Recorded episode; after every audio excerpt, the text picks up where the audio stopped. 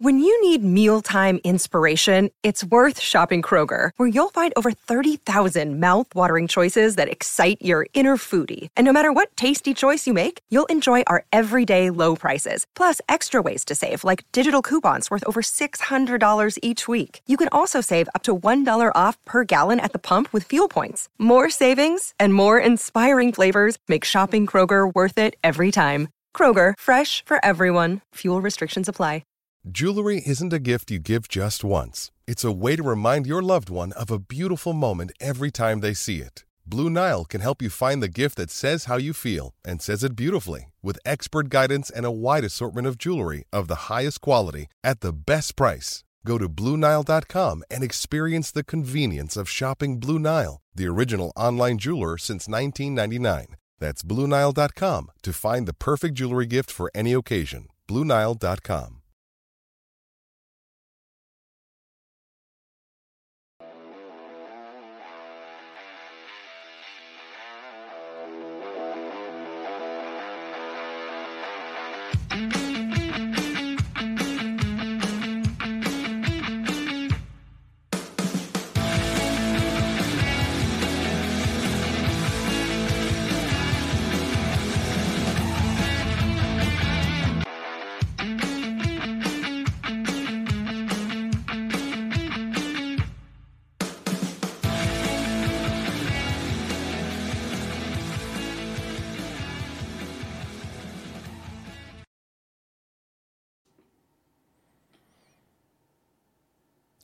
Welcome down to another segment of the Bear Down segment of the Coach Steve Show podcast. Make sure you like and subscribe to the Coach Steve Show YouTube channel to get more updates on the Bear Down segment.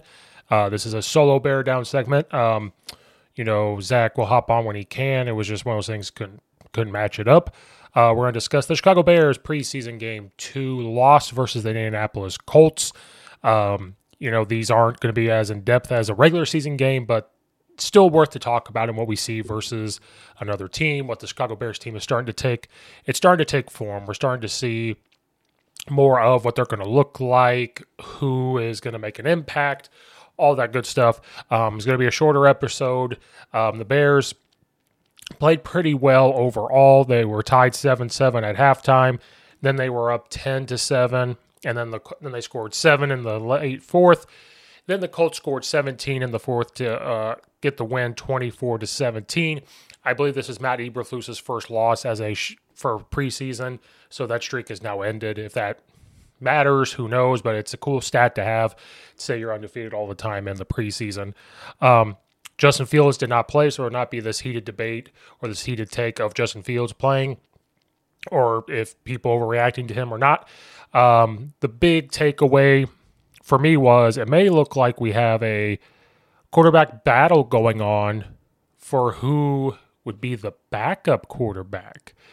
Uh, that's that was the big talk of who is going to be the backup for Justin Fields and possibly even third string quarterback because you need to have two to three quarterbacks on your roster. So the big takeaway was, well, who's going to be the backup quarterback? Um, the three quarterbacks I got to play, PJ Walker got to play, uh, Tyson Bagent got to play, and Nathan Peterman got to play. Um, the big thing that to take away is PJ Walker.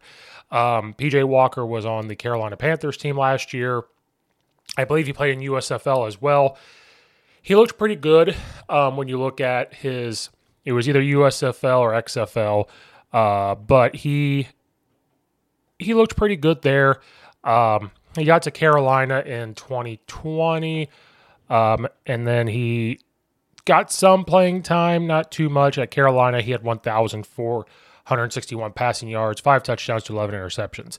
He is not the starter caliber, playing like a starter caliber type quarterback as of right now, but people are very high on him from his experience in other leagues and what he could bring to the table.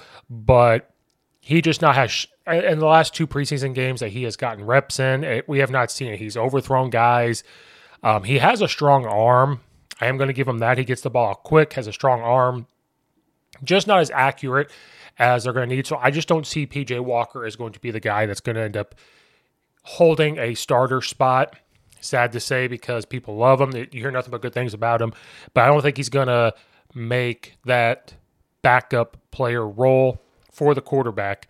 Um, the the battle here is going to be Nathan Peterman and Tyson uh, Bagent because Nathan Peterman was 10 of 18 for 115 yards passing, one touchdown pass. Um, his rating was 93.5. Tyson had was 9 of 10, 76 yards, um, and his rating was 98.3. Um, people loved Tyson Bagent um, being in there at quarterback. He they said he was smooth. He was very calm. He does throw a really good ball. Um, he's a rookie, Division two quarterback, and looked he was not rattled. He had good pocket presence. He run in for a touchdown, so he didn't have a passing touchdown, but he did see an open hole and was able to run in for the touchdown. Um, they think that's going to be the guy, and they think that could be a guy to push Justin Fields.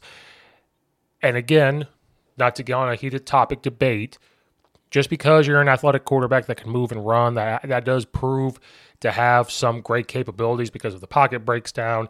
You do have that threat of him running. I understand that. But to have a guy like Tyson Bagent that's a good passer, good pocket presence, can read a defense, that could push Justin Fields to say, if I don't become a elite passer or a better passer than what I was last year, this guy's going to push and he I mean they want to start. So if yeah, cool, you're running around, you make plays doing that, but if you can't consistently pass the ball, especially with the weapons you have now, it's not going to work. That's where I think Tyson Bagent could be that guy. Now Nathan Peterman looked pretty good as well.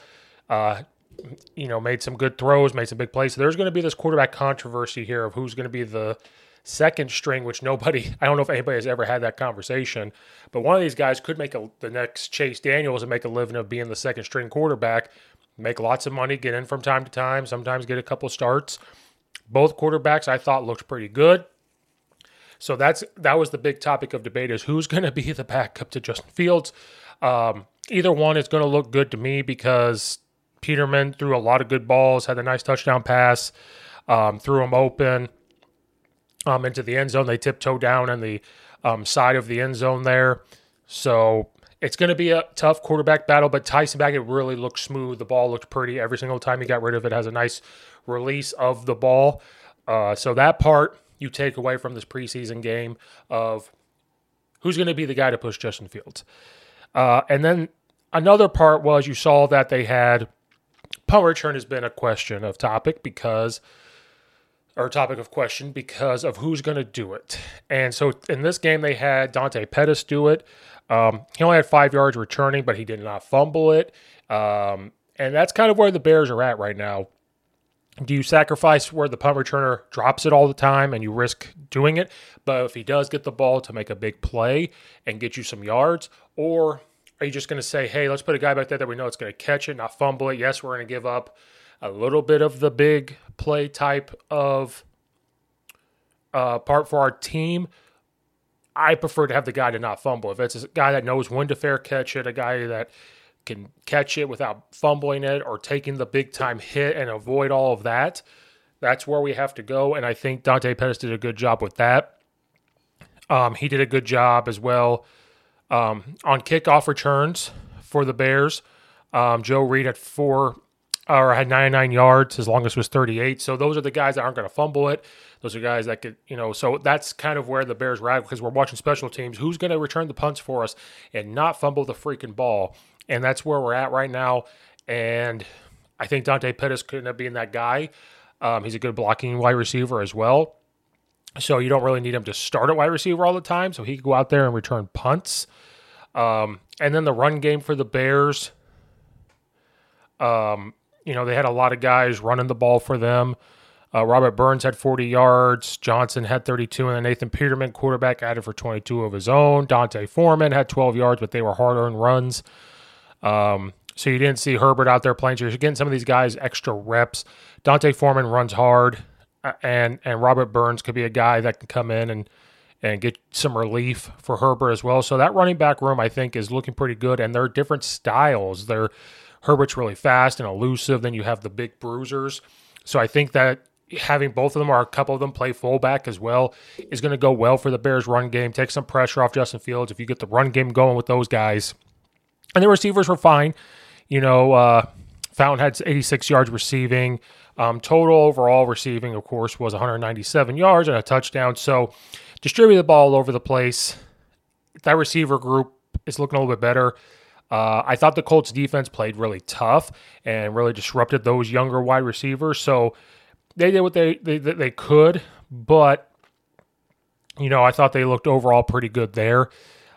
And then on the defensive side, again, it just looked like they're playing tougher. It, it, people don't like the preseason, and I'm I'm kind of for that because you're not seeing the starters.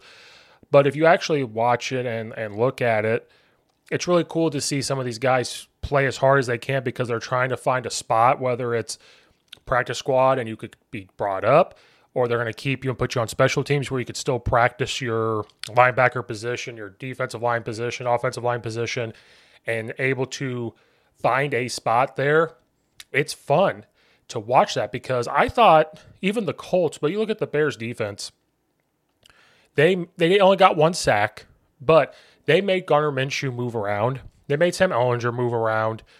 They were tackling hard. They were all rallying to the football. They are playing a lot tougher than I think they played tough last year in the regular season, and that's credit to Matt Eberflus, of course. But I just think overall, from the first preseason game to this preseason game, from top to bottom, both sides of the ball are playing extremely tough. And I'm watching the defensive line; they are get, trying to get after it. They're trying to disrupt the pocket. If they're not getting sacks, I know we all want them to get sacks. That's okay to not have them because they are disrupting and they are playing tough. And that's a good thing to see with this wide open NFC North because to me as a Bears fan, I still think it's going to be down to between Minnesota and Detroit if Detroit can take that next step. But I think right there, the Bears are going to be nipping. If they can play tough and play hard, they will overcome. They have talent, but do they have as much talent as those other teams? But if they're playing tough, they're playing with confidence, energy, that nastiness that we like to see a Bears defense play, and even the Bears offensive line play they could be in some games only because of that. And then if they could squeak away with a big play here or two against those type of teams, then watch out for the Bears NFC North because they could be right there. I said the Bears would be about number three just because I'm unsure about the Packers.